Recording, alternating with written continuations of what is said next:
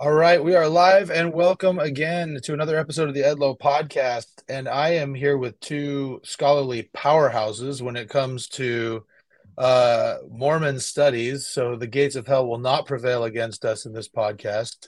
We will have no no connectivity issues. We've resolved all all issues of mics and things. But I have Patrick Mason and Matthew Harris here. Hello, Patrick and Matthew. How are you? Good. Hey, Josh. Hey, Josh.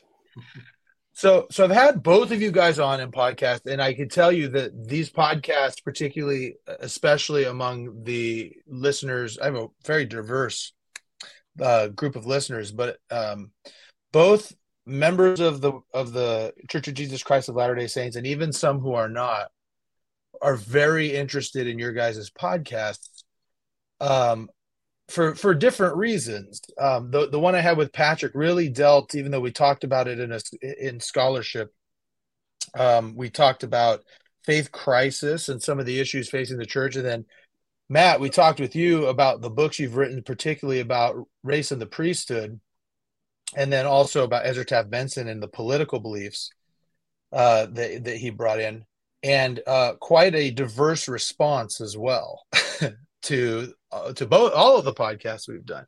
So I'm really glad that we got you both on here, because I really want to talk with both of you about a few different topics, uh, particularly about what you guys do versus what someone might read in, say, a Deseret book. Um, but before we go into that, you know, I want to ask you both, you know, you, you guys have kind of devoted at least a, a large portion of your lives to the study and this uh, dissemination of information about Mormon history. Why is that, do you think, so important for people to understand and read? Patrick, you can go I, first. Okay. Okay. Um, uh, well, for me, I mean, I was I was bit with the bit by the history bug pretty early on in, in my life as, as an undergraduate, and I knew I wanted to go on and, and be a historian, but I did not. Uh, I had no plans of studying Mormonism uh, as as my main area of focus. Um, if you would have asked me both as an undergraduate or in the early years of graduate school, are you going to spend your life dedicated uh, to, to studying Mormonism and dis- disseminating information about it? I would have said, what? No. Uh, it was it was a bit of an accident, and I won't tell the whole story, but but I do think it's important. I mean, I'm I'm totally dedicated to the study of history because I think it helps us reflect on what it means to be human. Uh, there's lots of other ways to do that, and there's lots of other really good and valuable things to do with your life. Uh, I don't, I wouldn't trust a, a, to fly on a plane that's built by historians, uh, and, and and so uh, so. But but but I think history is is a great way for us to reflect on just simply this this human condition that we share, uh, to have a window onto past lives, uh, to to try to understand what what happened, and, and then to reflect on what that means for us in the present. Uh, Now, because of a series of, of sort of unplanned events, I, I've ended up uh, spending my life, or at least my professional life, focusing on Mormonism. And, and for me, it's really two things. One, I just find it inherently and endless fascinating, endlessly fascinating. Um, and uh, I think Mormonism, uh, I, I always say, and I tell my students, like, Mormonism is just a really fun sandbox to play in. Uh, and it allows me to ask and, and get at lots of big questions that I'm interested in. I mean, I was trained fi- primarily as an American historian, and, and so that's mostly what I work on. So Mormonism is, is just a lot of fun. Um, but of course, I'm, I'm also, um, you know, still very much an active member of, of the church. And so so then the history um, that I do in my day job, uh, then when I come home at night or, or on Sundays, then, then it gives me opportunities to reflect on it, uh, the, in, in a different way, uh, oftentimes theologically. Um, and so, so then it has a, a separate set of meanings for me, but, but mostly I, I, I just think it's really interesting. And, and I think it is, again, it's, it's useful for us to, to connect with these past lives. Yeah, I agree. Matt, how about you? Yeah, I, uh, I echo a lot of what you just said, Patrick. When I was at B Y U, I, I did a bachelor's and a master's there. And I remember when I was a graduate student, a couple of my faculty mentors approached me and they said, don't do Mormon history. It's like quicksand. If you get in, you'll never get out. And, and that was, you know, the, the the funny comment. The other real comment was, you'll never get a job. And this was this was in the nineteen nineties, before there was a flowering of Mormon history. There's a lot of academic presses now, as Patrick knows, that publishes Mormon stuff. But back then, there was really just the University of Illinois Press and and kind of the University of Utah Press. But now there's several other academic presses publishing on Mormon studies. But anyway, it was probably good advice at the time, and I, I listened to them very carefully. And I did my training in American history, um, specializing in early America. And then about, oh, twelve years ago, I guess I discovered the sandbox that Patrick referred to. And I jumped in it and I thought, this is fun. So, but on a serious note, I grew up with, um, we've talked about Ezra Taft Benson. He was the prophet when I was growing up. He was the prophet on my mission. And so I often thought about him as I got older, about the things I learned. I remember seeing his quotes on our refrigerator. And anyway, so of course, we're the products of our environment. And so that got me interested in our past, our shared past in Mormon history. And then also, of course, why is Mormon history important? I mean, it really, it, it helps us to reflect on who we are as people, I think. It, it, it's part of our faith tradition. And it also, when we hear things from either leaders or we read things in the news, there's always a context to this, right? And I'm reminded of, I just finished reading Steve Taysom's book on Joseph F. Smith. Patrick, I'm sure you've probably read it by now. Mm-hmm. And I'm reminded of something in that book that I guess I knew but didn't really quite think a lot about, which was that Joseph Fielding Smith got a lot of his material from his father, the need to systematize the church teachings, the need to get your voice out there, the need to create, you know, doctrinal harmony. I mean, this is... This is most evident in Joseph Fielding Smith, but really it's it's from his father first and foremost, as Taysom argues, and I think he's right on that.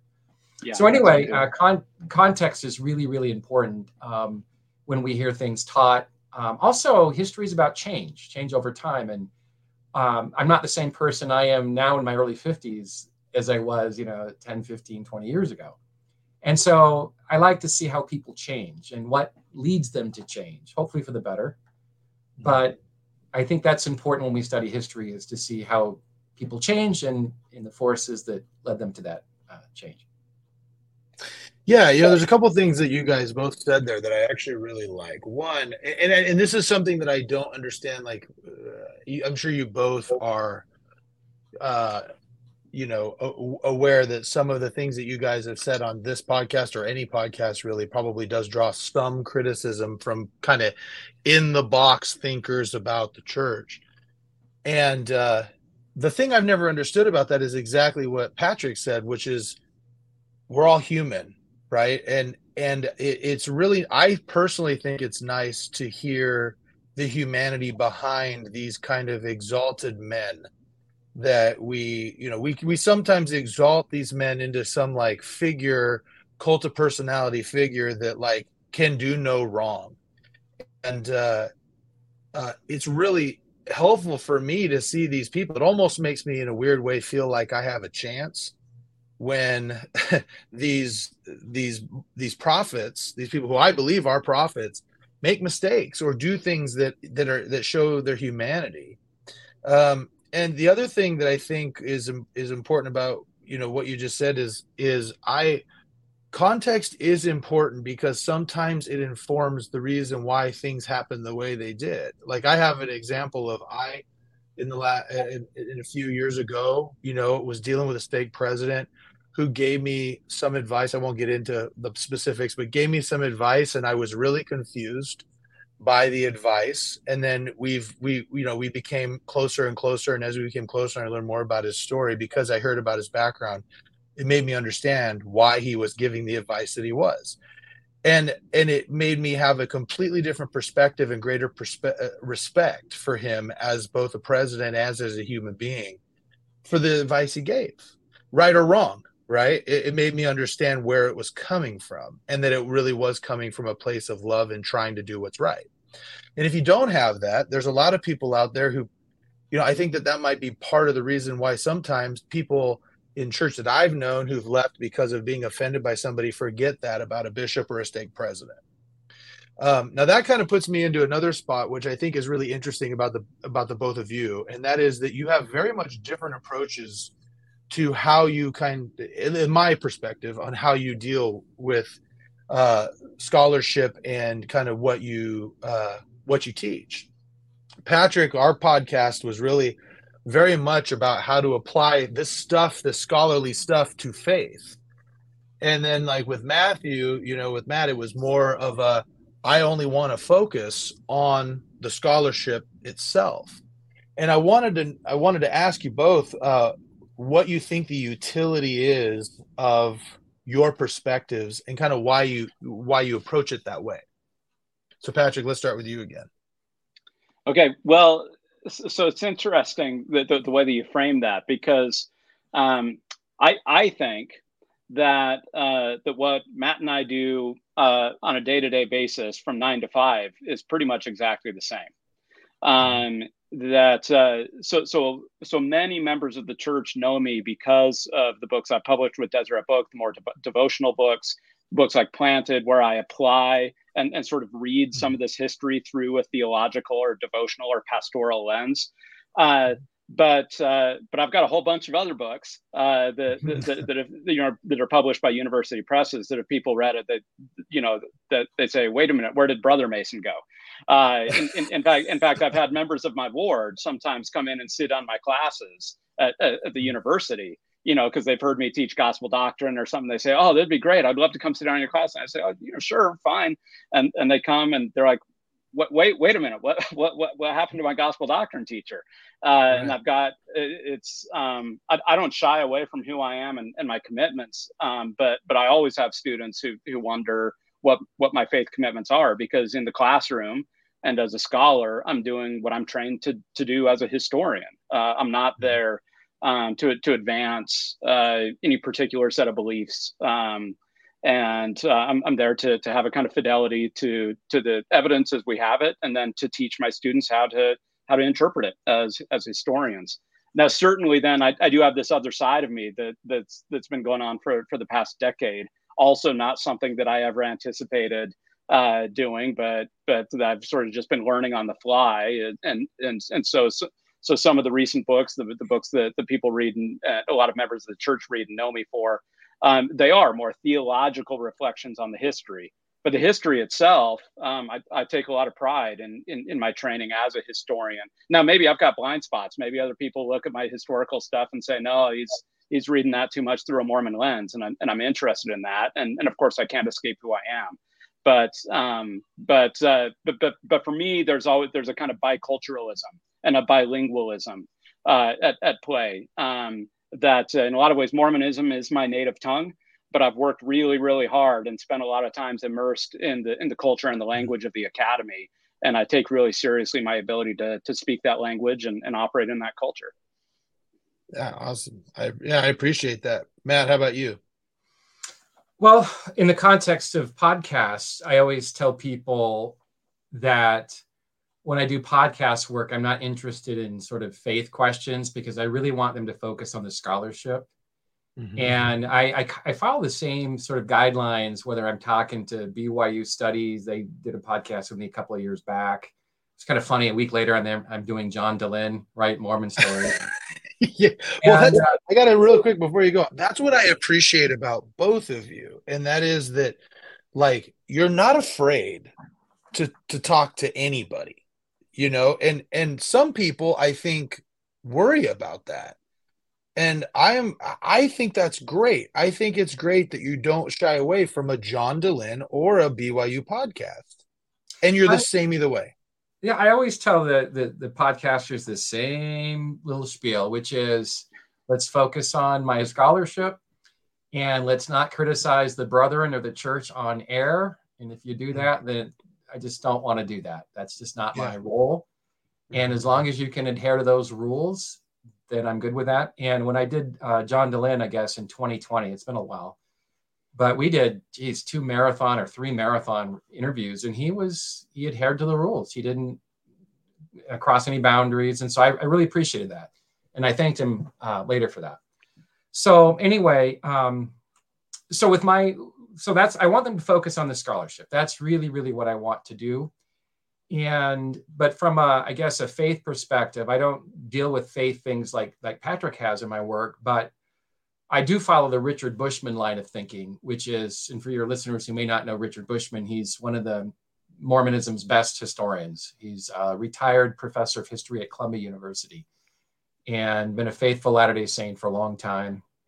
And he wrote, I just have it, happened to have it on my desk. He wrote one of the seminal books on Joseph Smith. It came Great out. Book. Yeah, it is a good book. Anyway, but he talks about, he said this on more than one occasion, both in podcasts and things he's written, which is that let's not hide anything. Let's get it all out there. And that'll inoculate members, you know, when they come across some difficult or challenging things online. And as long as it's out there and you don't hide from it, then you can learn from it and grow from it. But if you hide from it, people are going to sniff that out and they're going to yeah. call you out on that. And what's interesting is that that's the approach he took with um, Rough Stone Rolling. And he he took a lot of heat for that because yeah. the, the church's standard narrative is being challenged in ways that most members are not used to, right? Patrick and I can read that book, and maybe you, Josh, because you're a reader, and you can learn things, or you wouldn't be surprised of things because you've read other things, right? But um, he's challenging the narrative. You're learning about Father Smith liked alcohol. You're learning about, you know, the Book of Abraham was, he says it was a revelation, really not a translation. These are all new things for Latter-day Saints. He introduces polyandry for the first time. This book was published in two thousand five. So the Saints aren't used to these kinds of uh, discussions. And with Bushman being the good historian that he is, he talked to some of the church leaders in Salt Lake before he did it. He got a, a blessing from all people, Boyd K. Packer. And, and the reason why I say of all people it, with a smile is because uh, the late Boyd K. Packer did not believe in writing an open and honest history like that. He wanted history to be, uh, I guess, more faith promoting. And we, I'm sure we'll talk about that in a minute. But anyway, um, Brother Bushman took a lot of heat for that. And I know that because he wrote a book about his book. yeah. it's, a, it's a series of, of journal entries from Rough Stone Rolling, how the academic uh, community treated the book, how C E S people, people who teach for the church looked at it or received the book, and then just how common members received it. And the answer is it was a mixed bag. He tried to please yeah. all kinds of people, but he ended up not pleasing as many as he had hoped. Yeah. You know, I, I remember when I first read that book, and I... Uh, I remember the controversy surrounding it, and I just remember thinking, even back then, I was like, this is kind of refreshing. Because at the very beginning, he even explains the issue, right? The issue of there's Mormon apologists, and then there's the Mormon, you know, the, the people who they're antagonists, and I want to just do something that's just straight down the line. And and, uh, and and I had that same reaction as I talked about earlier, and that's what I appreciate about our conversations. What I find so interesting is the reason I agree with you guys and why I love having you on my podcast is because, at least anecdotally, my friends who have left for whatever reason, they're not leaving because they found out that Joseph Smith, you know, translated the Book of Mormon with a stone and a hat for the first time. They're not doing it because of, uh, you know, any, any one specific thing in history. They're doing it because they feel as though they were kind of misled along the way. And so it's not, it's kind of that old adage that uh, it's not, it's not the deed, it's the cover-up that's damaging. And not that it's a necessarily a cover-up, but what I mean is, is that I think it's important to have these conversations out there. And um, so anyhow, that kind of leads me to the next, the next point, which is that you mentioned Boyd K. Packer kind of wanted things to be a little more faith promoting, which is what we see in what you, what you've defined for me as devotional literature, which you'll find in Deseret Book, versus what you guys do on in the academic world. And, you know, Matt, you brought up beforehand that Patrick has a unique perspective because he's done both, whereas Matt, you focused all on the scholarship. Perhaps you guys can first talk about, I'd like to know, in your view, what that means, if someone doesn't know what that means, what it means, and then why you think each could be important. And so let's start with Patrick with his unique perspective as a as both. dancing the dancing that that fine line between heresy and and uh, and and, pra- and good practice, you know. Well, maybe I'll, I, I'll uh, you're the host, but I want to toss it over to Matt to to, to have oh. him define the academic, and and then maybe I can add, you know, sort of a little bit more of what I've done on the other side too. Fair if that's enough. All right. That's good. Yeah. So I think the academic, I'm going to speak for myself. I wouldn't presume to speak for other academics, but for me, writing about religious history, Mormonism in particular, is that in academic um, history, it's it's it would be, let's see, it's challenging to write with faith commitments in mind. And what I mean by that is I'm going to write a book, but I've got to make my subject look good. Or I'm going to write a book and I want to make my subject look bad because I don't like him. And I think that that's irresponsible on both both accounts. I think that you really have to look at the evidence and you have to be balanced. You have to be sensitive and you can't pull punches, you know, and I'm not here to, you know, pick on Elder Packer, of course, but Elder Packer said something about some things that are true aren't very useful. That is something that an academic historian, you know, those are principles that an academic historian would be, be difficult to follow, right? Because you can't really cherry pick. And um, we we have sort of our own Hippocratic oath, which is that we see evidence and we have to determine if that evidence is credible. We have to determine if it's worth putting in our book. And I think that we want to see our people in all of their, their triumphs and, and in some cases, in some of their failures. And I think that's what a good book does. That's why I do like uh, the Stephen Taysom book, because I think he did a pretty good job walking that balance. And Richard Bushman does a pretty good job walking that balance. He's not afraid to criticize um, Joseph Smith's flaws, but also he's not afraid to, to praise the prophet either. I think, you know, again, that's that's what a skilled uh, person does.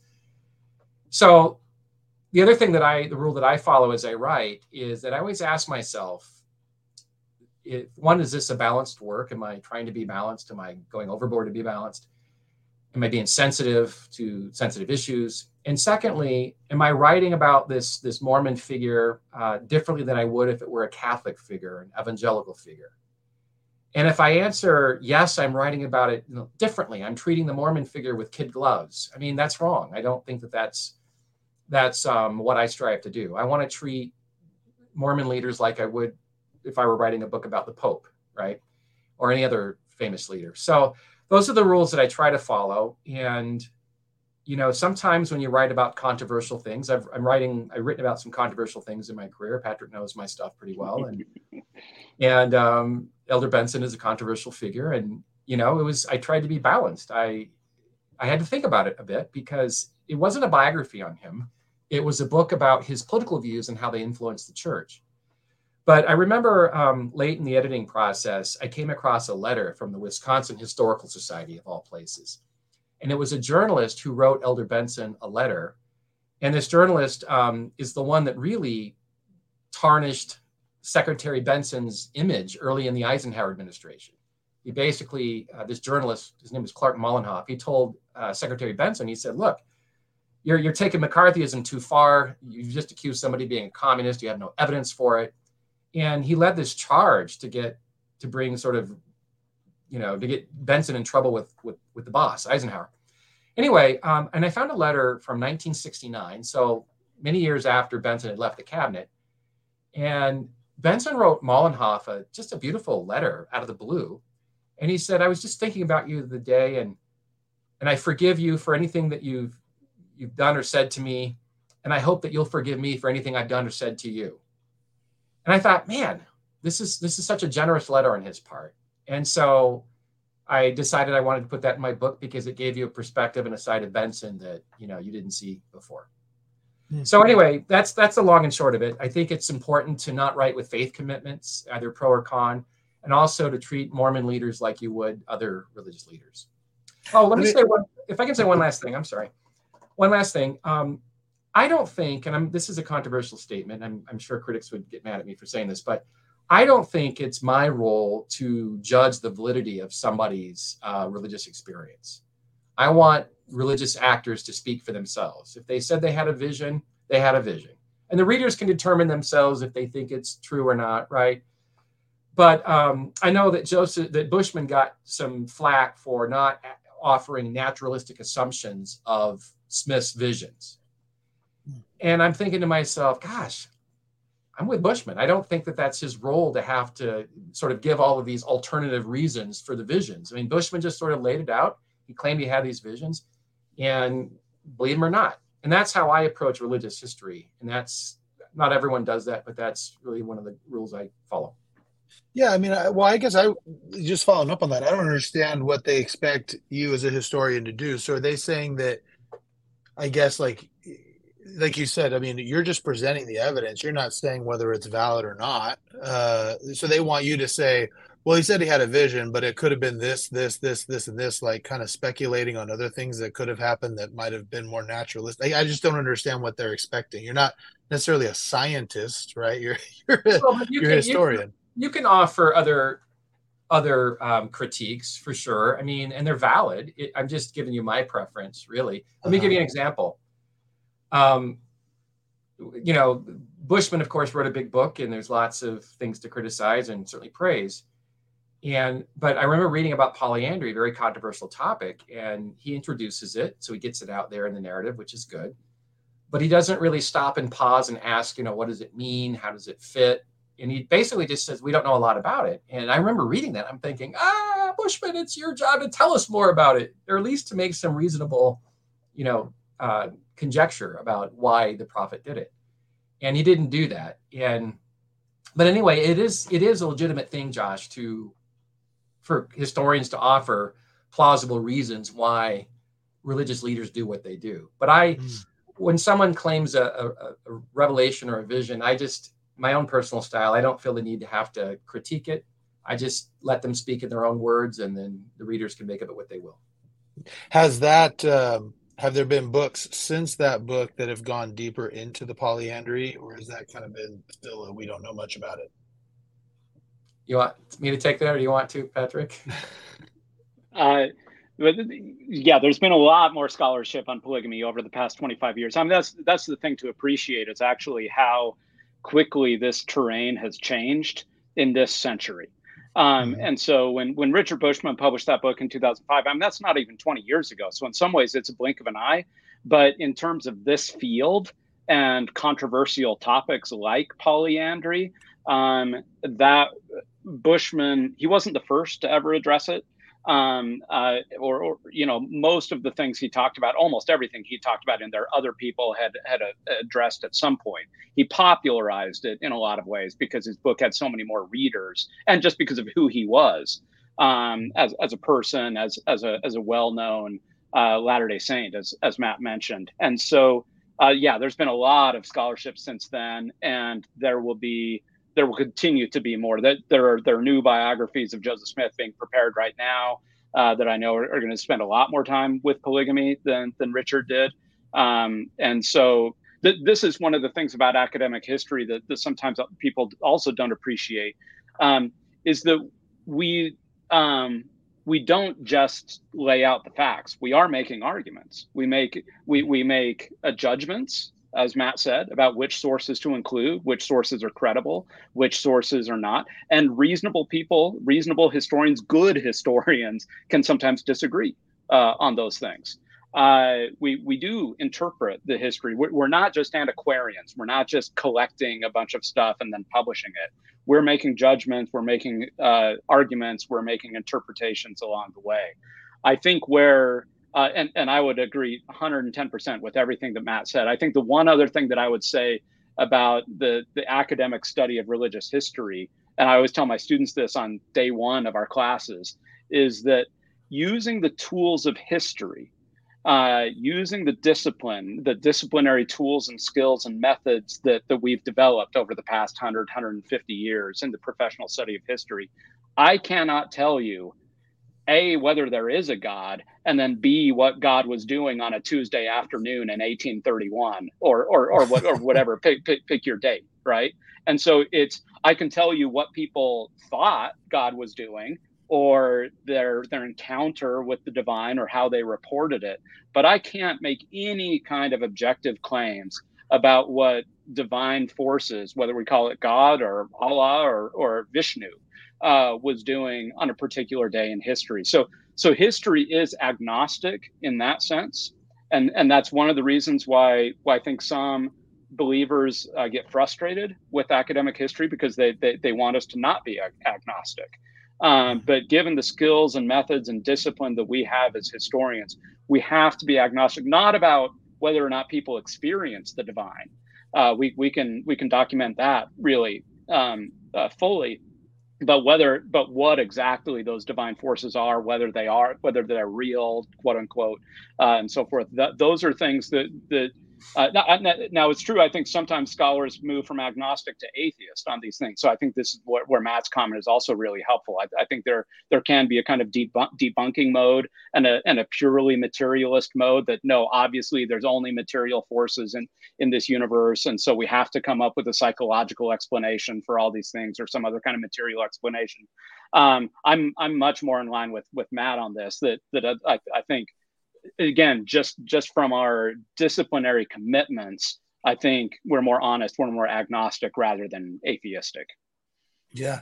Real quick, before we go into the devotional literature part, I wanted to ask, you mentioned, Matt, you mentioned, I don't, uh, you know, I, I have to check myself to make sure, am I, you know, treating it with kid gloves, but do you also often feel as though the opposite is true? Like you sit there and you go, okay, so like, am I trying so hard to not treat them with kid gloves that I'm going a little harsh? I mean, do you, do you feel like that kind of pendulum swinging at times? And where do you, where do you strike that balance? That's a good question. So certainly that's what writing is a, is a lengthy draft process, right? You get your ideas out and obviously, you cut and refine, but one of the things that you do in the editing stage is you want to look at tone, right? Mm-hmm. And for me, when I think I've struck a decent tone, I mean, what do I know, right? It's my work. It sounds fine, but yeah, that's why you have other people read your work, people whose opinions you trust. Patrick knows this, right? There are people who who give you good critiques, right? And you you keep going back to them because they give you good critiques. And there are some people you probably wouldn't give your work to again because they don't really give good critiques. And uh, either they're they're yeah. So, but that's that's what peer review is. You have friends that that review your work, and they can tell you. I have friends that I want to review my work because I know that they're going to give me different things, right? If I give Patrick a, my book, I know I'm going to get Patrick's critiqued a couple of three or four things of mine now. And I know that I'm going to get a critique from him that I, it's valuable. And I know that if I give my work to someone like, say, Matt Bowman, I'm going to get a different critique from Patrick's, but equally valuable, right? And that's, that's really, really helpful. So um, these are like, uh, these are folks who are sort of, you know, helping you to produce the best scholarship you can produce, whether it's tone or content or, or whatever. And so that's how I sort of iron those things out, is that I have people that who, whose opinions I trust read my work. Yeah. Patrick, you agree with that? Yeah, totally. I mean, this is um, this is the the virtue and the value of the peer review system. It's not perfect. And, and, and also that scholars, even though much of what we do is actually quite lonely and solitary, uh, most of our work in the archive is solitary. Most, you know, writing is a very solitary thing. But it's at that point of we, we all, any scholar worth their weight in salt, you know, will will share their work with others, both through the formal peer review process and informally. Um, you know, a lot of people are part of writing groups or just have friends whose whose opinions they seek out. And so that's where the community is really important. Is it perfect? No, because those other people are human too, right? They all have their interests and and and so forth. But I actually do think when it's working well, and most of the time it does, the peer review process is is uh, I mean that's it's it's a um, it's a, it's a well vetted system for the production and um, uh, the for, for the production of knowledge. Interesting. Now, so now let's talk about devotional literature and its place in this. Uh, you know, in in all of this, uh, Patrick, you've been you've been there, um, so maybe you lead that discussion. Uh, I'd also like to hear what the experience is like writing for a Deseret Book. Yeah. Yeah, it's interesting. So so again, when I started to make this shift, it, it really was about a decade ago. Um, and, uh, and and I've always maintained, I mean, I'm, I'm still publishing, you know, all, all my academic books. But so this has always been kind of a side hobby, a side project. Um, and And it, and it just came out of my own personal, uh, I, I started being asked to do a bunch of firesides around two thousand twelve, two thousand thirteen, around church history issues. this is the other thing to keep in mind, that when I started doing that in two thousand twelve, there wasn't yet such a thing as a Gospel Topics essay. Um, and so the resources that the institutional church was pro- were, was providing to people were, shall we say, limited. Uh, and and and as I was going out and doing these firesides, um, people, it was clear they were just starving for more. They just wanted more. They and and they would always ask me, um, like, where can I learn more? What can I, you know, where where can I get, you know, frameworks like this, like the kinds of things that I was talking about. And I didn't have much to point them to other than the scholarship itself. Um, you know, uh, go read Dialogue, go read the Journal of Mormon History. I can give you a bunch of big, long, boring books that you can read. Um, and um, but but but it was clear that that people wanted more than just the facts; they wanted frameworks. Mm-hmm. And and so that's when I, I when I finally it was actually in a fireside and a kind of Q and A afterwards, and, and I could just see like the pain and the yearning in this one woman's eyes. I'll never forget it, where she said, like, you know, like, where can I read more about this? Like, where can I, like, what book can I pick up? And I said, there, there is no book to, I mean, at, at this point, like, even the, the, the Terrell and Fiona Givens book, The Crucible of Doubt, was really the first book to to address head on kind of faith crisis issues with, within Mormonism. And it wasn't out yet. And I said that there, there's nothing other than the scholarship. And I could just see this pain in her eye. And, and like, it, it was this moment, I'm like, okay, I guess I'm writing that book, right? uh, I, had, I had no intention to do it. For for me, I, I felt like it was it was a, a kind of calling or vocation. So I did it, woke up early in the mornings and and and churned it out. And and I didn't know. So you asked, how do you write for Deseret Book? I didn't know how to, um, because I'd never done it before. Nobody ever trained me to do that. That's not what I was trained to do at, at Notre Dame. I was just trained to be a historian. So I was literally making it up as I went along. I wrote the entire book in in trying to do the best I could, essentially responding to the people whose questions I was getting in firesides. Um, and and it really was about, okay, let's let's take the facts as a given. I mean, uh, let's not argue with the facts. Here are the facts as we know them, um, based on the scholarship uh, that the, the, the lots of good scholars have, have done over the past several decades. And so here are the facts. Now, what do we do with them? That's what I was trying to do in, in Planted. And, and that's that's a, now a move beyond what I do in my day job. That's a move beyond my role as a historian. And so now I'm working more in a pastoral mode. Uh, now I'm working more in a theological mode. Um, so now I am bringing God into history. Now I'm entering a different, or, or I'm accepting a different set of evidences, a different set of assumptions. Uh, and And theology always operates within the context of a community of faith. So I was talking now as a Latter-day Saint to other Latter-day Saints and trying to make sense of, of these kinds of things. And so then, so so that's what I tried to do. Now, there's lots of different forms of devotional writing. Uh, not everybody was happy with what I did on Planted. That they, they thought I still, you know, gave too much away, and it was too critical in, in some places. Um, and then I've written a couple other things since then, partly. What one of the things I've learned is I've just got to write shorter, and I've got to write. Um, I can't use jargon. Um, I, I don't. All the conventions that I do as an academic historian, with you know every piece of evidence you know that I can find relevant, lots and lots of footnotes, all those kinds of things. You know, I've I've, I've learned to pare that back in my devotional writing. It's it's just an audience issue, um, and uh, and so yeah, it's for me. It's just asking a different set of questions. Um, it's asking and, and and admitting a few other kinds of evidences.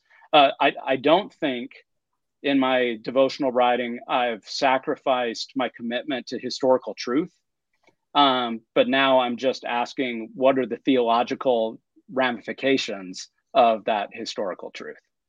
Yeah. What was the, if, if you don't mind me asking, um, yeah. what was the process, Patrick, that you went through? Was it just an in-house? They just have in-house editors that vet the manuscript. What was that process like?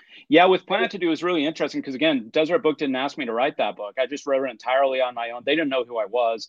I worked, um, I approached Maxwell Institute. And so the Maxwell Institute had an in-house editor, Blair Hodges, who's fantastic. Uh, he was working there at the time. So he and I worked on the, the whole manuscript together. And we we decided we're going to finish the book and then pitch it to Deseret Book. We're not pitching the idea to them. We're pitching the finished book to them. Mm. Um, and we did, And Deseret Book, again, they had no idea who I was. I was just some obscure historian. And uh, and so they they were, I, I think it was mostly because of their relationship with the Maxwell Institute. They said, all right, well, okay, like send us the manuscript. I mean, like, no promises. Our publication schedule is really full. You know, I mean, they, you know, they, they were polite, but hedging. Um, so we sent them the manuscript, and literally it was like three or four days later. It was like lightning fast. The editor called me back. She, she she's great. She just retired. Um, she, and she's like, this is it. This is exactly what we want. We've, we've been waiting for somebody to do a book like this, right? We just didn't know that you were the one who was going to do it. Um, and then, and then, and then at that point, they, I have to say, and, and I had some of my biases and preconceptions about the kinds of books that Deseret Book was publishing and putting on its shelves. I, I have to say they were phenomenal to work with, one hundred percent supportive. They got what I was trying to do. They, they wanted me to do it in my own voice, from my own perspective. It went through their internal review process. They have a very rigorous internal review process uh, that is checking. It's it's different than the peer review process that historians go through. It's kind of an orthodoxy peer review process. And I was shocked at how little they asked me to change. Um, I, there was really, um, uh, there was only one thing that they came, one significant kind of substantial part that they came back with questions on. And so we just entered into a conversation. I said, here's how I'm seeing it. Here's why I'm making the case that I am. Here's why I'm arguing for what I'm arguing for. And and we came to, to, to a place where we both felt good about it. So I have to, and, and that was my experience with them, uh, with Proclaim Peace, another book I've done with them as well. And so, so I have to say the process was much better than, than I had anticipated. And I think that sometimes uh, people would guess that it's like. Mm, interesting. So, so real quick, I wanted to ask you, Patrick, because that leads me to something, and I know you got a hard out in a few minutes, and then Matthew and I can continue on this conversation. But, you know, so that puts you in kind of a precarious position, I think, a little bit, in that now you've written for Deseret Book. Now you're also a, um, you're also a, an academic. So your academic audience wants one thing, your theological audience wants something different. And then, you know, you're a mixture of the two. You probably rub a lot of people the wrong way, and one at, at times, which I appreciate. I like that. I do that too.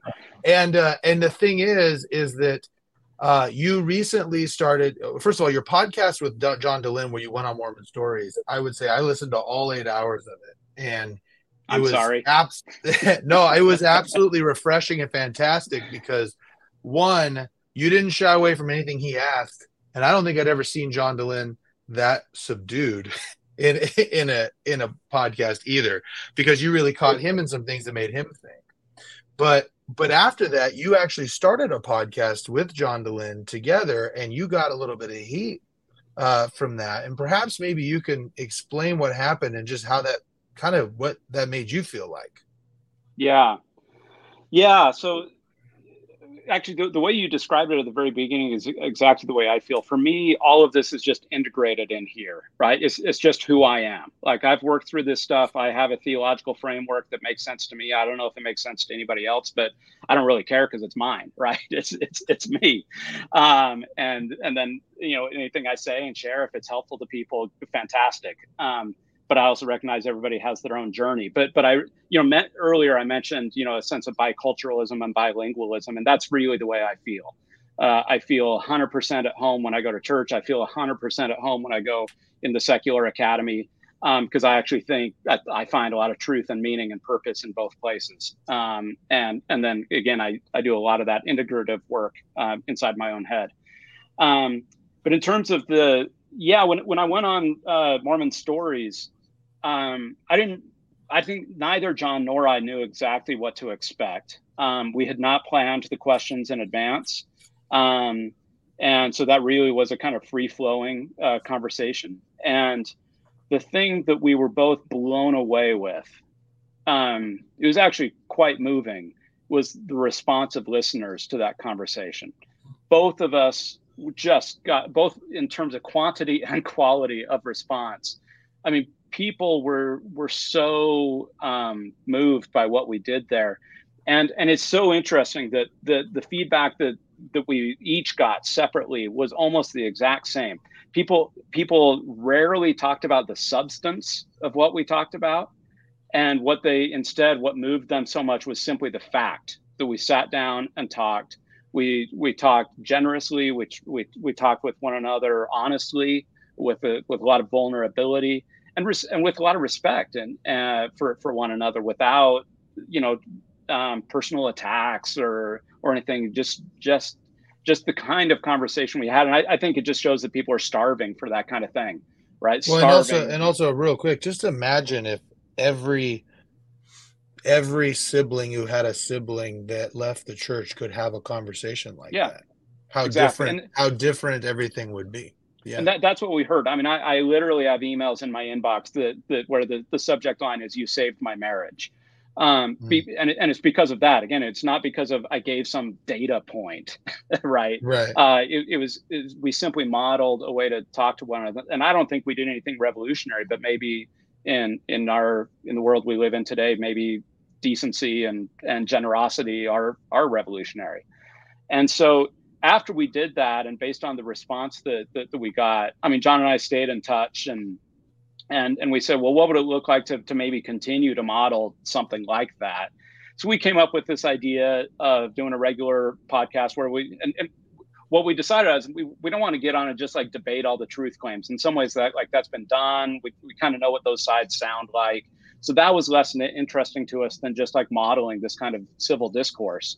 So we said, well, let's just talk about whatever happened in the news that week around Mormonism, and then we'll just talk about it from our different perspectives. And we brought in Jana Riess, who we both respect. I mean, just one of the best journalists and columnists, you know, working on these kinds of issues, also with a PhD in American religion. And so the three of us uh, started this, and and we we um, long story short, we we did two episodes, and we knew they weren't good enough. We knew they weren't tight enough. Um, but but we put them out there kind of with the idea of like getting peer review, like getting feedback and, and hey, what do y'all think about this? How can we make it better? And, and so forth. And I have to say, I, I think I think we made a couple of tactical errors in the way that, that, that we went about it. Um, uh, there, there were some framings that, that we didn't do sufficiently. It, it was never it was never imagined as a Mormon Stories product. Actually, it was it was always um, we were pretty committed to the idea it was going to be very separate from Mormon Stories, but we hadn't fully built out all of our own platforms. So we released the first two episodes on Mormon Stories, and mm. and I think that confused a lot of people. So again, I, th- I think we made a, a couple of tactical uh, mistakes, um, and and yeah, and, and and again, lots of generous response, lots of people uh, appreciating and seeing what we were trying to do. Really, I'm I'm very committed to peace building, and that's what I thought about this in terms of this podcast. Um, not everybody saw it that way. Um, John, especially uh, Jana, to some degree, more than I have appreciated, um, but but especially John is is just in a lot of people's crosshairs, um, whether whether you want to say rightly or wrongly. Um, And and it became, um, it, it just got to, and I won't share everything, and I, I won't share all the private conversations that, that we had among the three of us, but um, but it became kind of untenable, especially for me. Um, and it, it it wasn't doing, and I, and I didn't see a way forward for it to do um, what I'd anticipated it doing. And so I pulled out, um, and... Uh, and I tweeted about it, and then got a lot of heat about uh, that, and so forth. And so, long story short, um, I one hundred percent believe, um, feel at peace with what we were trying to accomplish in that podcast, in terms of just having a conversation, right, and not being afraid, and, and just being able to talk about it from lots of different perspectives, right, and and it's okay to disagree, and and.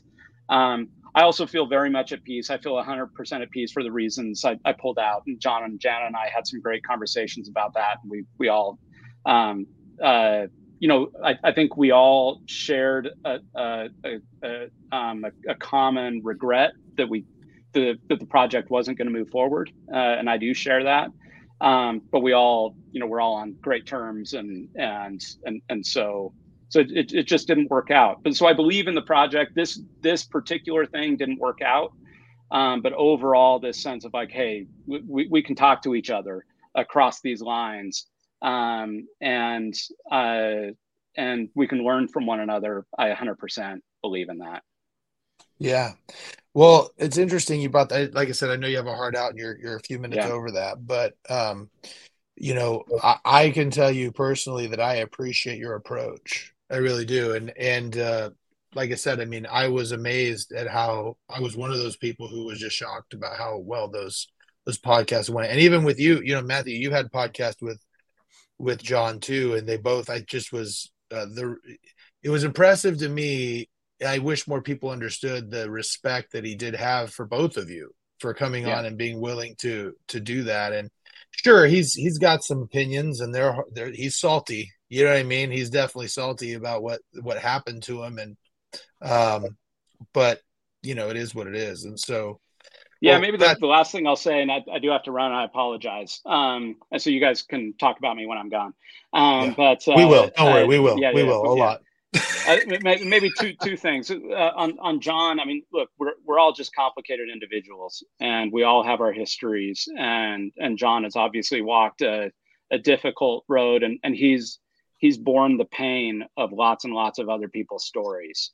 And um and and I've come to um uh you know in in our interactions, both the the people have seen on screen and and privately. Um, I've come to, to to really respect and and honor um, some of the challenges and, and and difficulties he's been through in, in trying to be in a place of of truth telling.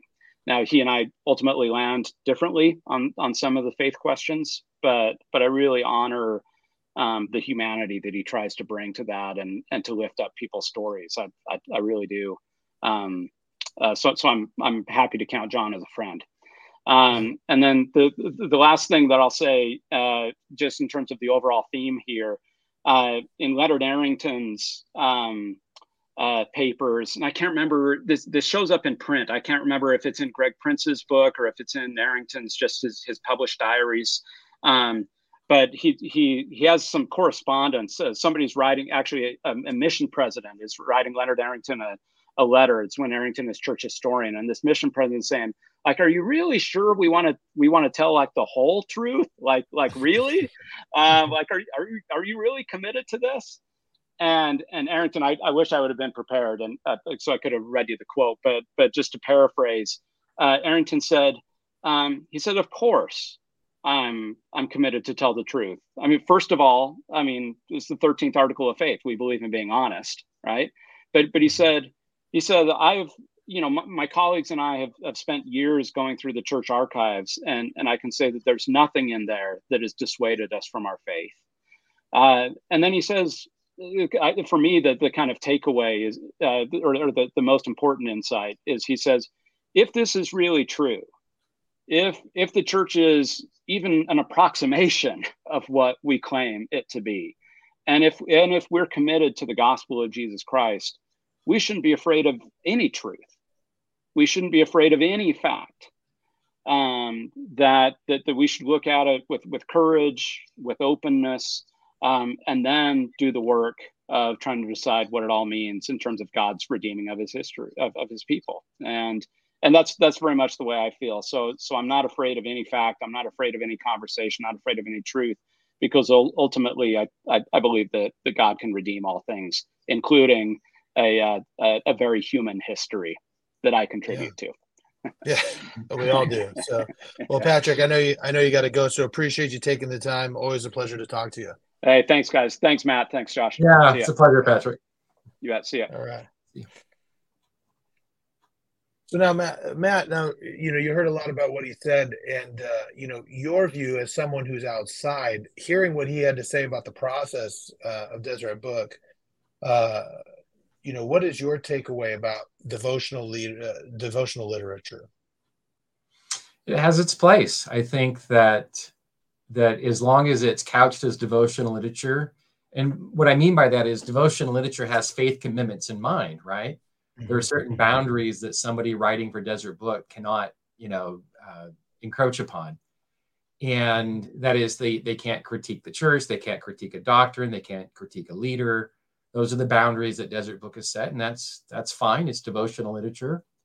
I think the problem with Deseret Book is that when they produce things, this is, again, my opinion, but when they produce things that they call scholarship, mm-hmm. and I think that's where you you sort of blur those lines.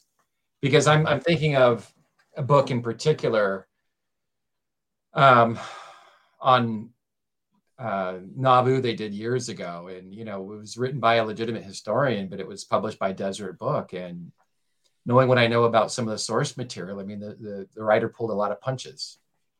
And, you know, if that were an academic press, that's just something that you're not at liberty to do or you shouldn't do.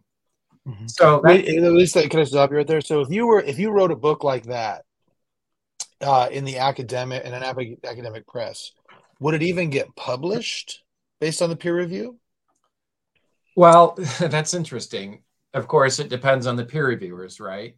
Mm-hmm. Maybe we should talk about peer review, how it works first. Sure, sure. Yeah, and then, and then come back to that question. Yeah. So when you produce a manuscript for an academic press, it's um. You you you you can get an advance contract. That is, you you turn in a prospectus first about what the book's about. You might even do a sample chapter or two. Then you get an advance contract, and then you write the book. Or you can finish the book and then pitch it as a finished product and and see if they want to publish it. So what happens is the editor looks at the manuscript or the proposal, and they say, oh, yeah, this is something that's in our catalog. We we do publish Mormon history. This is something that we, we would consider doing. This looks interesting. Or this doesn't look interesting. I'm not even going to send it out for peer review. But what you do as a scholar is you, you'll give the editor maybe, I don't know, eight to ten names about people in the field who, who you know can do a really good critique of your work.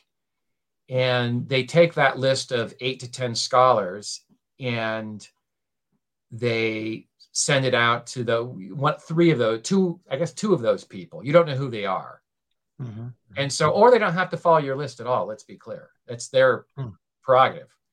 Mm-hmm. But anyway, they send it out to two of your um, readers. And, and then it's quite simple. If the two readers come in like this, that means they like the manuscript and they recommend publication. Or it could be like that. One says, yes, it's great. The other one says no. Or it could be like this. Well, we need to see. It's not quite ready for publication yet, but if the author does this, this, and this, then maybe we'll, we'll give it a yes. So if you get one like that and one like that, that means they can either um, send it out for a third reviewer to override the negative review, or they can just think, look at this negative review and say, that negative review is so devastating. We're not going to waste our resources by sending it out to a third person. Mm-hmm. So it's an anonymous process. And the way that I do it is that when I give, I've published several books with university presses, and I always try to do a balance of Mormon and non-Mormon scholars. Mm-hmm. And the non-Mormon, of course, would be people who have an interest in Mormon history, right? There, there are lots of scholars, and Patrick and I know them. I mean, we go to conferences with them. We're on panels with them. And they, they're not Latter-day Saints, but they make Mormonism part of their professional study. So they write books and articles on Mormonism, just like Patrick and I do. And so I always try to get an outside perspective from one of those folks. And then, you know, I want to get, um, you know, a perspective from Mormon scholars. So I, that's my approach. And I always feel like I get the best of both when I do that, because sometimes you can, you can kind of discern the critique, you know, oh, this critique, it looks, yeah, that looks like it's from the person who's not of the faith, right? Just the way they express themselves, the way they, you know, maybe mm-hmm. interpret the material. So that's what I do. Um, Desert Book doesn't do that. Obviously they're devotional. They don't do peer review. It's called blind peer review. So the mm-hmm. presses will send it out. You don't know who they are. And the, The scholars can review themselves or identify themselves if they want to. That's their prerogative.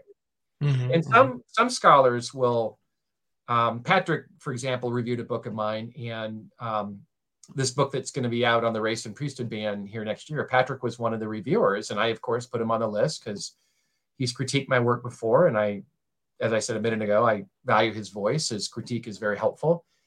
And Patrick agreed to identify himself as one of the university press reviewers, which was great because that meant if I had additional questions from his critique, I could, I know who to talk to. And that's right. The whole purpose of it is in the spirit of being helpful, you know? So it doesn't mean I have to follow anybody's critiques, right? I, I that's part of the, the thing of an author is you have to figure out which critique you want to accept or which one you want to reject.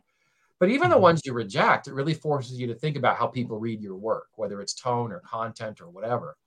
Mm-hmm. And so um, Patrick and others, you know, um, have done great critiques, and that's why people like him are, you know, valuable. And I'd like to think that when I critique other people's works, and I do often, both for journals and presses, that I'm giving constructive, helpful critique or feedback to make the, the finished product the best that it can be. So mm-hmm. Desert Book doesn't do that. Theirs is in-house, and, and that's okay. Again, it's devotional. They have an internal committee, as Patrick said, about they're looking for orthodoxy. They don't want to look for anything that might challenge a testimony or denigrate a leader or something along those lines. Whereas in the university press community, they don't they don't care about faith commitments like that. They just don't care. They want mm-hmm. responsible scholarship. And whether it makes the, the subject that you're writing about look good or bad or indifferent, they don't care. That's just not what mm-hmm. they're after. So anyway, that's how I do it, is I try to get a sort of a broad um, sampling of people who reviewed my work. And I should tell you, too, that that uh, when I send my work in, and I know others would would do the same, is that we, also, we, we already have five or six of our friends critiquing our manuscript before it gets sent to the press. Right, right. So, and like, you're just doing that on your own so that you know what it sounds like? Yeah, because you you want to get feedback long before you submit it to the press. You want it to be the best. I mean, you're trying to get it published, right? So you want it to be the best product it can be before it goes out to uh, a blind peer reviewer or yeah. blind peer review. So um, in my case, this this new book coming out next year uh, on, on the priesthood ban, I probably had six or seven or eight of my friends read it beforehand. And I had friends read certain chapters that I thought they could really help me with. Interesting. And, yeah, and then Patrick, of course, read it for the for the press. Mm-hmm. And so, so when you do that, do you get? Uh, do you change? Sometimes change what you're doing. Like, do they say, "Hey, Mike, your tone here, you need to change that up a little bit," and then you make changes, or not? How does that usually work for you? Yeah, I mean, sometimes. I mean, usually I haven't had. I mean, I've written lots of Mormon books now, so tone is not really an issue for me. Mm-hmm. Um, I mean, I guess the readers will judge that, but usually for me, like, let me give you an example. Um, so I'm writing a book about the priesthood ban, and of course, it's important to have Black Latter-day Saint voices in there, right? And, and if, you know, imagine writing a book about the priesthood ban and not getting the voice of or perspective of Black Latter-day Saints. I mean, that'd be crazy. Right. You're right. Nuts. Well, what happens when you don't have a strong record early on of Black Latter-day Saint voices? You've, you've got Elijah Abel, who's a very famous priesthood holder, Black priesthood holder in the nineteenth century. You've got a woman named Jane Manning James. Those are the two sort of iconic figures that people write about. And um, one of my critiquers, uh, one of my friends who reviewed it in uh, before it went to the press, he made a, a great critique. He said, look, it'd be great if, this is the chapter that dealt with the early twentieth century, it'd be great if you had a a voice from a, a woman, um, particularly a Black Latter-day Saint. And I thought, oh my goodness, that's a great suggestion, but they just don't exist. I mean, as far as I'm aware, the source material isn't there. So I wrote back. I suspect that this scholar knew that. And I wrote back and I said, you know, I just, I can't think of anything. I've been in the archives. I just can't think of anything. And he said, well, okay, maybe you can't find a, a Black Latter-day Saint woman, but what about, um, is there somebody from the Relief Society? Get their perspective on the ban. And I thought, that's a great suggestion. And so that one critique um, from a trusted scholar, um, Matt Bowman's his name. And so that's what Matt said. And so I put, I found um, Susie Young Gates, Brigham Young's daughter, wrote a book or published a book that Uh, it, it, it's it's a racial history of sort of the world. It wasn't an original piece. It was just sort of, she was taken from genealogies from the nineteenth century and from anthropology textbooks. It was just kind of a cut and splice, if you will. And she didn't claim that it was original. But anyway, it was sort of like a, a racial history of the, of the world and how people moved and migrated and so forth. And they studied this in Relief Society. Three of the apostles read the book before they made an official ma- manual for the Relief Society. So I thought, wow, this isn't just some obscure book. This is something that they read in Relief Society. So I didn't have that in an, uh, an early uh, draft. And so Matt convinced me that, um, I don't think he mentioned her name, but he just said, you need a woman's perspective on the ban. And so I found Susie Young Gates. I found this book, and it was, I added a, you know, a little chunk in my book. So that's what you do. You, you, you're aware of certain things. And, um, when you get those kind of kinds of critiques, it really, it makes the scholarship stronger than it might otherwise be. You know, it's interesting. I wanted to ask you this because I know, like, for example, if, if, so if you wanted to learn about the law, I would not recommend that you buy a book that we're reading in law school, right? I mean, just because it's just, it's, you know, for just the standard reader, they're just not going to be able to follow it. So uh, now I enjoy reading your books, which are scholarly uh, in nature. Do you think that the the kind of rank and file Latter-day Saint, that that academic literature on Mormon history is useful? Oh, absolutely. Mm-hmm. I think, I, I mean, I wouldn't write if I didn't think it was useful. I think maybe a, um, another way to look at your question is, how do we get rank and file members to read scholarship? Because in my... Yeah. In my um, experience, very few Latter-day Saints read scholarship. I mean, just go in. I remember on my mission, I, I took a liking to books early on in my life. Um, I guess my mission would be the first time I, I was aware of, of what L D S writers were doing. I fell in love with Hugh Nibley on my mission, for example, and I read other people. Mm-hmm. And and I remember, you know, I, so I grew up in Maine and served a mission in Idaho. So obviously a predominantly L D S population. So I was in a lot of L D S homes, and I remember looking at their libraries, and I was just shocked that very few of them had anything other than from Deseret Book, right? Or or Seagull or or um, Eborn or just some L D S presses. So, um, and I remember my dad growing up, there was a bishop in our ward who was, he was a college professor actually, and he was a great scholar, great gospel scholar. That's all I heard. I think my dad conflated P H D with scholar, right? And right. And, you know, and, and he was a scholar in his field, a scholar of botany, but, but my father, you know, he's a scholar of the gospel and all this stuff. Well, I remember going into his house after my mission, and I was just flummoxed that there was nothing of scholarly value in his library. And here's an academic that should, I would presume, would read things. But anyway, um, the question is, how do we get people to read this and our scholarship, and, and why should they spend time reading our scholarship?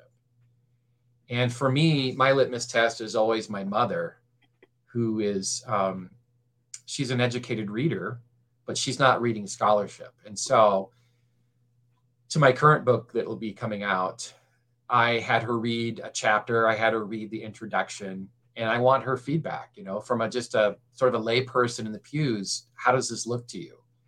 And now with scholarship is, this is new stuff, right? I'm advancing right. new stuff, new claims. And as I point out in the introduction, that the church has not done a very good job telling this story of the priesthood ban.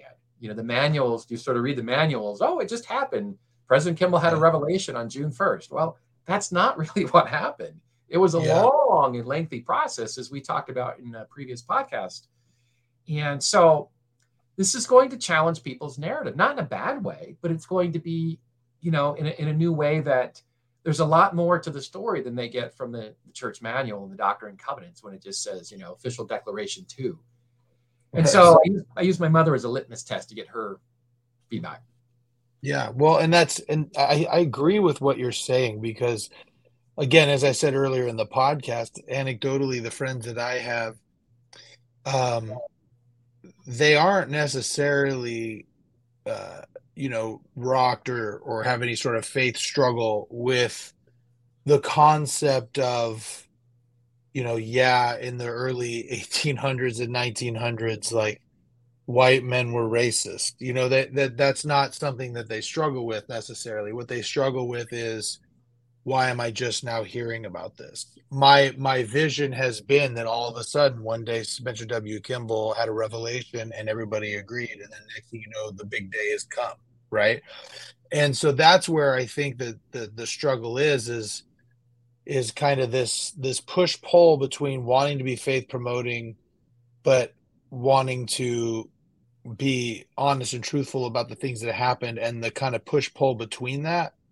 Um, and so, yeah, I mean, I think that there is utility in reading these books. I've learned a ton, and it doesn't, for me, you know, it, so when you do these things though, you know, um, you don't do them with faith in mind at all.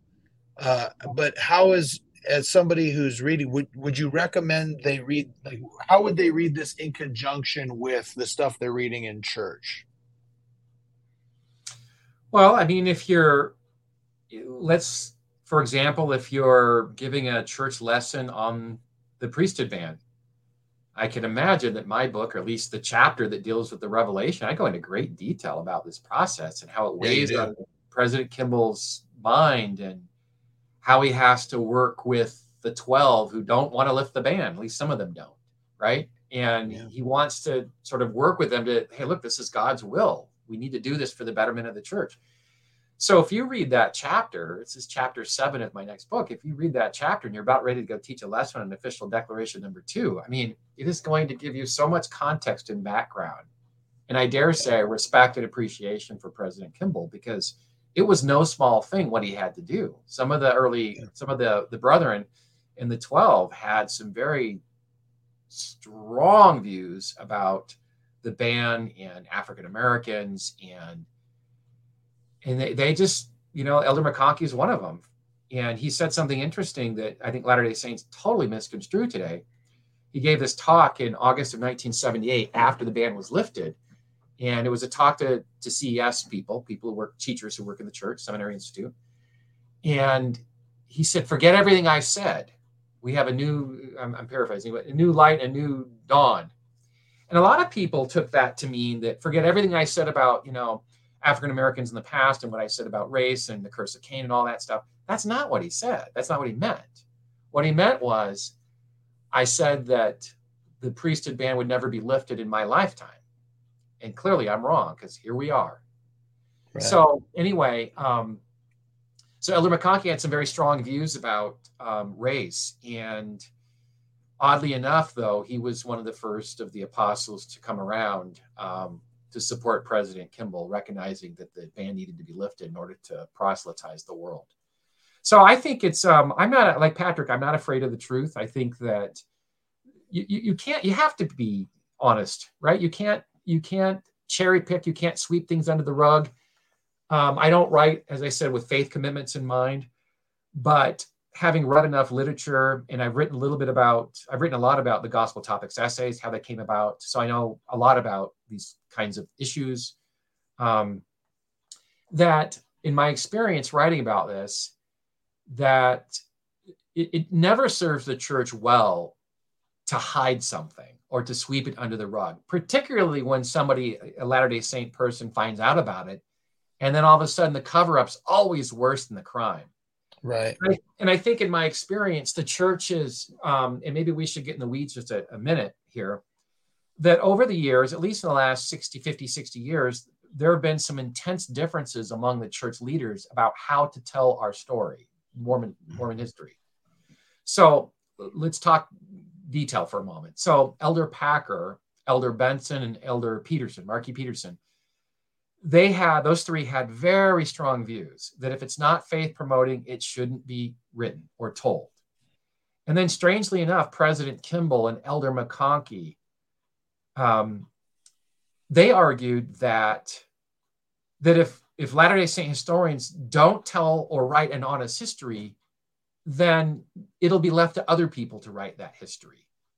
And so McConkie and uh, Spencer Kimball wanted Latter-day Saints to write uh, histories that would sometimes capture the flaws of leaders. And I can't think of a better example than President Kimball's own son. And his son has um, written two biographies of his father's presidency. One was published in nineteen seventy-seven. You can see why that would be a problem, right? Because it happened before the Revelation, yeah. which is the biggest thing in his ministry, right? Right. And then just after the, the priesthood revelation, um, he wrote a second book because of what had happened. And I should also say that I think uh, Ed Kimball thought his father was going to pass early. He had health problems. And so he thought, you know, I'll just write this book while he's still alive.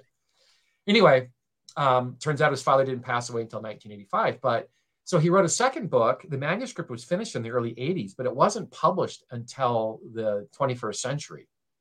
And but, uh, Ed Kimball told me an interesting story when I met with him years ago. He's now uh, passed. But when I met with him, he said, uh, he said, Matt, I finished the, the, the biography on my father, and I let him read it. And there was a part of it he didn't like. He said, you need to make me a little bit more human. I, I've got flaws. You know what my flaws are. He's talking to his son. I want to see some of those flaws in this book because I want people to recognize me as a human being.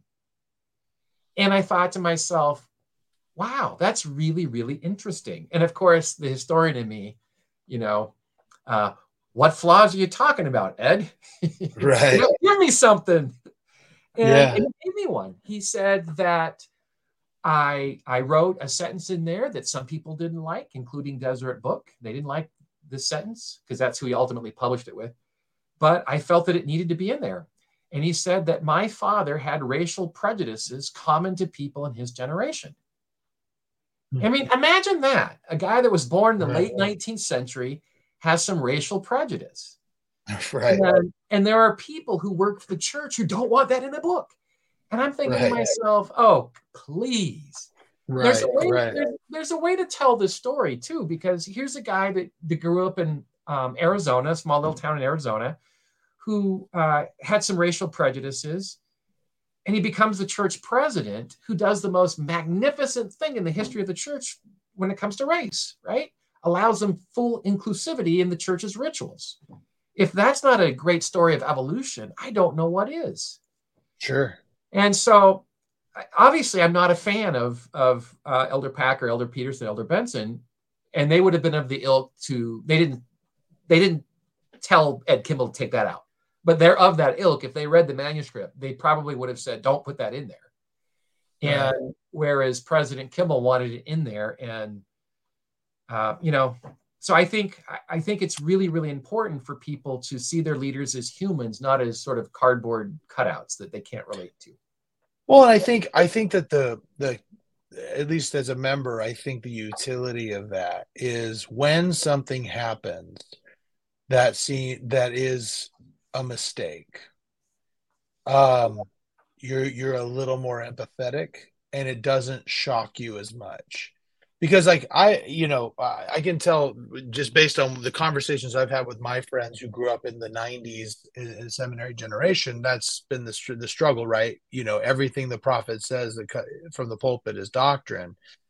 And then now it's like, well, not every, not everything he says. I mean, you know, it's got to be, if he says it more than once and then everybody else says it's good too, and you hear it's in a manuscript somewhere, then, you know, maybe it's doctrine, you know, it's just, and so it becomes like a, it, it becomes hard, you know, th- that kind of thinking shifting is hard. Whereas if you just understand they're imperfect.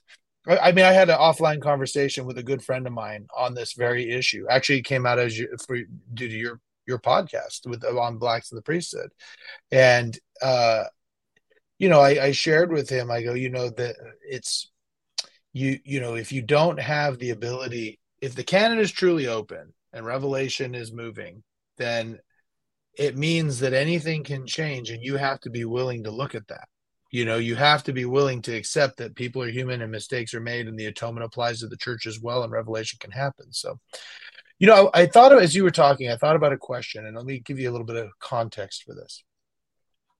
I went one time to a, um, I went to, I was an elders quorum president, and I went to a conference that was specific for bishops and elders quorum presidents with Elder Bednar, and there was a Q and A. And they asked him, as a member of the Quorum of the Twelve, what keeps him up at night. And I was very surprised by his answer, um, because his answer was very interesting. He said, I am concerned that the growth of the church in Africa is going to be choked out by the traditions of the Western church. And he said, if there was anything that was going to destroy the church, it was the traditions of it, of the church that were going to destroy it. And I found that to be very interesting. It wasn't anything about you know, I'm concerned about, at the time President Monson was the president, and I'm concerned that his health is, or anything like that. It was something like that. And so I wanted to ask you, as an academic scholar who studies Mormon, Mormon studies, what keeps you up at night? Um, as a scholar, in, in terms of how people review my work? Mm-hmm. Yeah. Yeah. I mean, like what, what is it that, that, I mean, I, well, let me, let me just provide a little bit more. I got to think that if you go into your work, there is a, a portion of you that thinks that what you are doing is very important. Right. And, uh, um, I'm sure you don't do it for, for the money or the accolades, right? So, so if, if that's the case, um, I got to think that this is important to you, which means that there are things about it that concern you. And I'm just curious, like, as you think about this, as you're writing specifically on Mormon studies and these controversial issues, what, what, is there anything that worries you about it? There are things that make, that you can, that you're concerned about, things that make you sad about it or happy about it? Yeah, I mean, yeah. So maybe two things. One would be, of course, you always want people to receive your work in the spirit in which it's given, right? You're trying to be helpful. You're trying to be, you're writing the truth as you understand it based on how you interpret sources.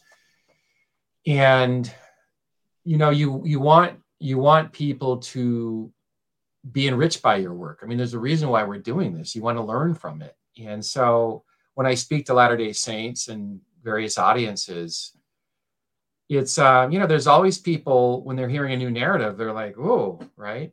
And even yeah, talking right. about Elder Benson, you know, he's a controversial figure, you know? Yeah, and right. I, I mean, I don't, I can't help that when they feel that way, but I, I wish they wouldn't, but I, I always try to be sensitive, but it's true. He's a controversial figure, and I'd be lying if I told you that he wasn't, right? Um, The other thing that worries me or concerns me is that there are some folks who who work in the church. They're um, they're good people, and they have people above them. The church is always hierarchical, right? And I guess maybe what I'm trying to say is uh, I think the church has a problem with correlation, right? They always want to produce something faith promoting at the expense of something that that ultimately might be harmful in the long run. And for example, I'm thinking about correlation. They review things that the church publishes from um, the historic, the history department. And I, I don't like, sometimes they redact things that shouldn't be redacted, right? Mm-hmm. So for example, you know, it's one thing to um, redact sensitive things dealing with the temple. I think most people, I shouldn't speak for scholars, but I, a fair number of scholars in my world would say that's just fine. It's, it's a sensitive and sacred thing. It should be redacted. That's all good. Um, maybe redact things that other, other sensitive things could be church finances, could be, you know, things along those lines. But what happens is, in my sad experience, we've seen redactions where sometimes we learn that, you know, such, such and such general authority had a temper, right? We, we got to redact that. Or why? You know, why? I, mean, I, I know, I know. It's frustrating yeah. because, because, well, we'll come back why it's frustrating. Another one would be, you know, uh, General Authority X, um, G, cussed once in a while when, you know, something fell on his foot. You know, we got to get rid of that. And and there are some other things too. I'm being a little, little flippant here, but but you get the picture. And as a historian, that's who these people are, right? That's mm-hmm. that humanness that we can all relate to. When we have something dropped on our foot, we might say something that we might regret, but it, or we wouldn't want our kids to hear, right? Yeah. But anyway, um, in my experience, there's been some redactions along those lines, and I'm I'm totally not in favor of that. I think right. it really it it makes them these these leaders out to be somebody they're not in some cases, and I want to just be clear that with the temple and some other sensitive things, that's all good. That's all fine. You know, those things are sacred and sensitive, and they need to be redacted. But when we're dealing with the humanness of a leader, those things should not be redacted. And sadly, I've seen instances where they have been redacted. You know, it's interesting you, when you think about that, what came to my, my mind was Facebook and Instagram. You know, it's almost like they want a Facebook profile pic. They want their wall to be clean of nothing vulnerable or bad, right? You know, they just want it to be them on vacation all the time with their families, you know, and, and look at how wonderful my life is without showing it. And, and, and the thing, the thing that I find so damaging about that is that, you know, this is what I think is a big struggle. And, and I've, I've experienced this myself, is that it promotes a view of people that are not accurate, and it makes other people who know their own accuracies feel as though they're never going to be good enough. You know, when you go to, and I'm only thinking about this in the in the in the course of rank and file membership in the church. Uh, you go to church, everybody's wearing their Sunday best. All the kids are eating Cheerios in the pew, and you know what I mean. And and the every you know. Not every, but most of the guys who are getting up to bear their testimony, I'm so grateful for my wife. I'm so grateful for this. I, you know, my life is so wonderful and all of these things. And the problem with that is, is when you know inside that your life doesn't look like the cookie cutter version of what everyone is trying to portray, that leads a lot of people who are faithful to not want to come. And, uh, and that's, I think it's the same thing, right? Is that you sit there and you go, there's this person, this iconic figure who's so wonderful. If you're not willing to like, look at the humanity and show like, yes, this person did every once in a while cuss. This person happened to turn the T V on on Sundays to watch football, you know, like this, you know, this president of the church who grew up in a time when everybody was racist happen to have some racial prejudice, right? I mean, to to show that that you're not that far off, you know, that we're all we're all having a real human experience. There's so much utility in that. And I and I'm curious why the why these people that you're talking about don't want that out there. I mean, do you, do you have an idea why they don't? Oh, yeah. Yeah. So some of the brethren, and I'm, I want to qualify some, not all, because they have different opinions about a lot of things, as you can imagine. But some of the brethren still follow the Elder Packer, Elder Benson, Elder Peterson mode of history. Only write it if it's faith promoting. Only tell it if it's faith promoting. And so if you believe that philosophy, then that filters down to the correlation committee.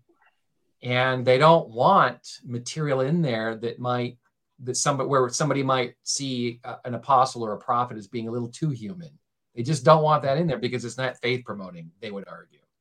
Now, it seems like you and I are on the same page here, where it could be faith promoting because you can see their humanity, you can see their personality, you can relate to them more. But that's not how the correlation committee thinks. And I, I've been... I've told this story many, many times in public. I've shared it with general authorities who come to my talks at the history conferences I, I go to. And I say that it's the it's church is not served well when it's not transparent. Mm-hmm. And more often than not, when I when I get on my little soapbox in circles like that, they, they agree with me. But the problem is they don't hold the levers. And right. so, and so, Well, I, you know, I, there's some examples I could give. I probably shouldn't, um, at least on air. But um, they have had issues in the past about polygamy. How much should we say about polygamy? And how much should we say about a prophet's mental health issues? That's another one, right? Mm-hmm. I, I, see, I, I hear this stuff and I'm thinking, Latter-day Saints, or anybody for that matter, who struggles with mental health, whatever it is, they could find something really, really faithful or inspiring learning about the mental health issues of a leader. You know, you know, bringing that up, I have heard Jeffrey R. Holland speak about situational depression that he's dealt with. And I remember thinking those were some of his best talks because he felt so human and so reachable, so attainable. And I, you know what I mean? Just hearing him say, here, I get lonely. I get sad, you know, it's not all me just having spiritual experiences all the time. It really made him reachable, which I appreciated. Yeah. I think he crossed a threshold when he acknowledged his publicly his issues with mental health and depression. And, but I'm thinking of uh, George Albert Smith, right? I don't think you're going to find in a lesson manual anytime soon that he was really, really depressed. I mean, as the church president, he had nervous breakdowns. His mental health was probably as fragile or more than any other church president we've had. Wow. And yeah, Joseph F. Smith had some interesting issues, and there are others, right? Mm-hmm. And in the interest of transparency, um, that sort of record needs to be um, transparent when when we look at letters of theirs or journals or or whatever, writings maybe. But yet, you know, correlation, you know, that's just something they would not want out, right? That that George Albert Smith had a history of mental breakdown. He had several in his life. Mm-hmm. And obviously, I, you know, I'm not a physician. I have, I don't have his medical records, so I don't really know what led to it. I don't know how it came about, but I do know that he's had several uh, nervous breakdowns throughout the course of his life, both as an apostle and as church president. And um, so correlation would not, if they were to publish his diaries tomorrow, I can, I can guarantee you they would strike all of that out. Wow. And Elder Holland, I'm speculating here, but I I think I have good grounds. Elder Holland, since he broke that threshold, that, you know, obviously it's out there. It was his story to tell because it's his life. But um, I think correlation, they just feel like they have to protect the church. And mm-hmm. and that's fine. That That's what they do. That's their charge, is to protect the church. I guess uh, from, from my perspective as a historian, um, how they think protecting the church and how I think protecting the church are really two different things, because I think transparency is the best way to protect the church. Well, and, and the thing is, is you may be protecting the church right now, but the truth is going to come out. I mean, who would have thought in, in nineteen eighty and ninety that the internet would completely change the way we get information and make it completely, un- it, you're unable to hide a lot of this info anymore. You know, and, and think of the damage that some of that, those decisions that were made has done. I mean, as I've said multiple times now, a lot, most of the people I know who have struggled with church history have not been struggling with the doctrine itself, but the, the way that it was portrayed for, so they feel a little betrayed. And I've been able to, you know, I've, I have a lot of friends. I am too. I just go, well, people are imperfect, and, you know, uh, I still believe the doctrine to be true. Some of my friends, th- th- that's not the way they've they've handled it, and it's unfortunate because that is such a that is such a fixable error. You know what I mean? Um, when it's it's it's one thing when you have somebody, the conversations that I have, it's one thing that when someone says, "I don't believe the doctrine," then you go, well, yeah, that's uh, that's kind of not a fixable, you know. It's just, yeah, that's uh, that's uh, okay. Well, then, yeah, you probably shouldn't, probably shouldn't come. You know what I mean? Uh, whereas when you have somebody who says, yeah, you know, I was offended by this or that, or I, it really bothers me the way the church handled this. It's like that is such a, that's such a fixable thing. You know what I mean? And um, how do you how do you turn, you know, it's like, how do you turn that boat around? Well, the, the church is trying, you know, they are trying, because they've seen some of these surveys that we're talking about. Um, mm-hmm. Mm-hmm. Patrick and I, our mutual friend Jana Riess that he mentioned earlier, she's done some great work with, with disaffection, why people leave. And she's had, she's done lots of surveys, and it's, it's not because they got their, their feelings hurt or the bishop offended them, or they wanted to sin and party. Those are not the reasons why people are leaving. They're leaving because of transparency issues that we've talked about with church history. They're leaving because of social issues, right? They're they're friendly towards L G B T Q, whereas the church they perceive is not. And those are those are difficult things to reconcile. And the um, The only way to, I mean, the social issues are a different ball of wax, because that deals, you're moving into the doctrinal realm, right? When you deal with L G B T Q and how that would, if the church were to come out and accept, you know, this tomorrow, that would obviously conflict mightily with the proclamation of the family. But the historical issues, I agree with you, are easy to fix if you have the right people to fix them. I've been asked before, you know, if it's true, Matt, that that Peterson, Packer, and Benson had views of church history, and Kimball and McConkie had different views of church history, why is it that that Packer, Benson, and Peterson, why is it their version has sort of won the day? And the answer is really quite simple. Kimball and, and McConkie, too, they didn't make this a priority in their ministry. I mean, President Kimball, when these discussions really emerged in the nineteen seventies, he was he was worried about proselytizing the world. He was worried about missionary work. Mm-hmm. How these, you know, pesky historians doing what they do, that, that just wasn't high on his list.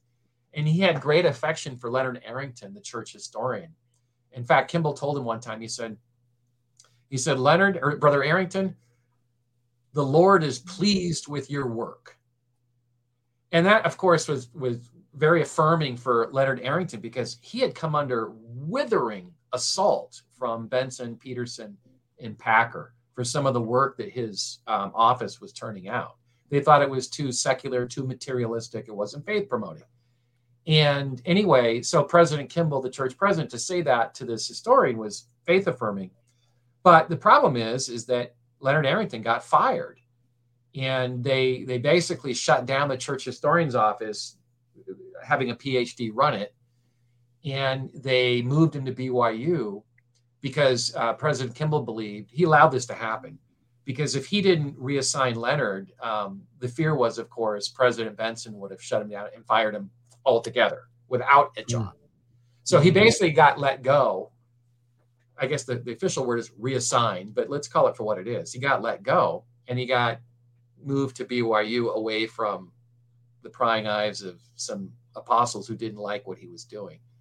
And Elder McConkie was the same way. He had other things that were higher priority to him. And so neither he nor President Kimball felt that they wanted to expend energy fighting against the three apostles who thought that history should be faith promoting.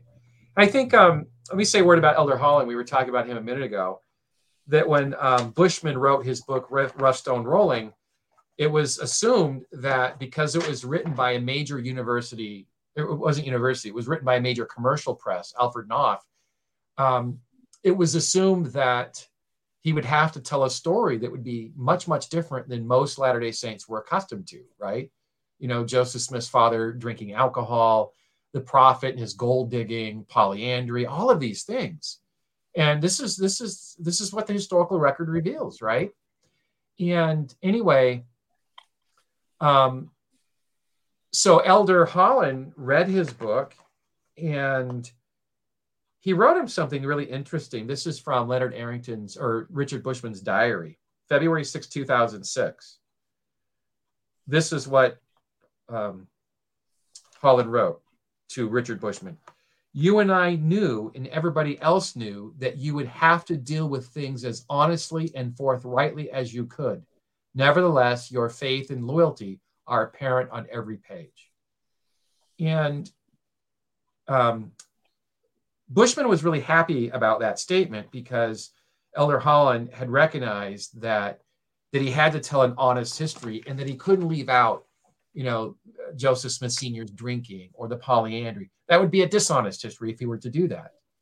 And obviously, you know, it, it could lead people to the wrong conclusions, right? Because one of the things that we know about Joseph Smith Senior is that he was, he had revelations himself. He was a revelatory guy. He had dreams, right? And you can mm-hmm. imagine how some people might view the drinking, right? Oh, sure. Of course he has dreams. He's drinking. Of course he's, he's having hallucinations, right? Yeah. Exactly. And that's just, obviously, as Elder Packer put it, some things that are true aren't very useful. That would be an instance of that. Right. Mm-hmm. But as a biographer, if I were critiquing Bushman's book and he didn't put that in there, I would have dinged him for it. Mm-hmm. I would have said, where is this? This needs to be in there. And I'll tell you why. It's not because you're bringing up dirt on somebody. That's not it at all. It's it's it needs to be in there because it's part of the prophet's uh, experience growing up. It's part of living in a home of a father who was drinking heavily. But also it's important, I'm not justifying this, but it's also important that uh, there was a, a major, major economic recession during the formative years of Joseph Smith's life.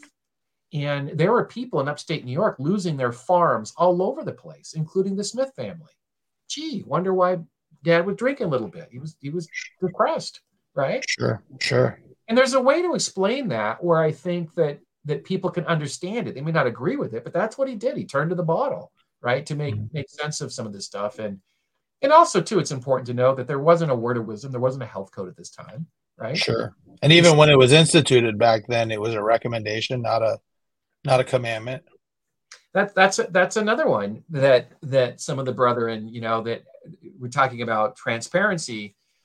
Um, I'm reminded of something that Deseret Book published in the nineteen seventies that raised a lot of hackles at church headquarters from Elder Packer, Peterson, and and Benson.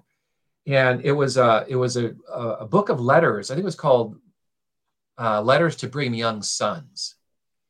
And anyway, it was published by Deseret Book, and it was j- just letters they had discovered in the church archives that that were in a big several boxes that nobody knew was there until Leonard Arrington became the church historian and discovered them. But anyway, um, in this book that Deseret Book published, there were two things that these three apostles took umbrage at, and one was that that when Brigham Young um, uh, sailed across the Atlantic and arrived in England, the first thing he did was open up a bottle of wine and drank it, right? Mm-hmm. And the other thing that some of the three apostles didn't like in the book was that when Young died in eighteen seventy-seven, his descendants squabbled over his his estate. They were fighting like cats and dogs over who got what. You mean like every every estate ever in the history of the world? But see, but see, you and I see it that way, Josh. And I think, right. I, I dare say most people would see it that way. And, you know, it's obviously that's not faith promoting, but it's not faith discouraging either. It's just like they're just people who have right. differences over their father's will. And the drinking thing, I think, is that, you know, like you said, the Word of Wisdom, they were just, they were, just, it was just counsel to follow. I would, if I were giving a, you know, talking to Latter-day Saints about this, that Brigham Young and his son got drunk or drank. I think, I want to say drunk. That's how I remember it. They did drink a lot. But anyway, they had some uh, wine when they got across the Atlantic. It was a safe passage and it was a long passage. And so they celebrated with wine. I would simply say that um, the Word of Wisdom did not become what it is today until around World War One, where it became mm-hmm. a litmus test for temple orthodoxy. That mm-hmm. you cannot have a temple recommend unless you're abstaining from coffee, tea, alcohol, and tobacco. Brigham Young was not violating any sacrosanct rule at that time. Mm-hmm. And because the Word of Wisdom, we, we tend to think that it's always been this way. But that's one of the utilities of writing church history, is that you help people to understand how the church changes, both culturally, doctrinally, politically. Well, and that's what's interesting about that in particular, is that if you read the Doctrine and Covenants, it's right in there. By, not by way of commandment, by word of wisdom. I mean, you know, so it, it makes more sense to read it the way of not being a commandment back then. But, you know, it, this is the thing uh, that I that I find it, that is somewhat of a struggle for me, is that I can understand, like I do this myself, right? I mean, when there's a question where you can use it, um, I just had a, another podcast with a couple of friends. We were talking about, someone wrote in a question about faith. And it was a faith crisis question, just three members of the church talking about their different perspectives. One was a uh, an institute teacher, my, my friend Tim Wild, and the other one was a, worked in, worked for the church. And talking about these things, I said, I was like, you know, every one of these questions, you can really, you either choose to fa- have faith or you choose to doubt. I mean, you have to, right? I mean, we're doing that in every single thing. You can... all of these things, it's not about the evidence, it's about how you feel about it. What I think is a struggle for me is when members of the church, and and the, and I'm getting this from what you're saying, is when there's like kind of seems to be this unwritten defend at all costs, even the indefensible. So that's the that's the struggle I have, right? Is that when you have these people who are just like, it doesn't matter, you know what I mean? It doesn't matter. Um, you know, what it is, I'm just going to always believe uh, everything was supposed to be the way it was. It's just a, you know, I, I think that there's some critical thinking that needs to be done there. And I think that that's what this academic, you know, research and these, these academic books do.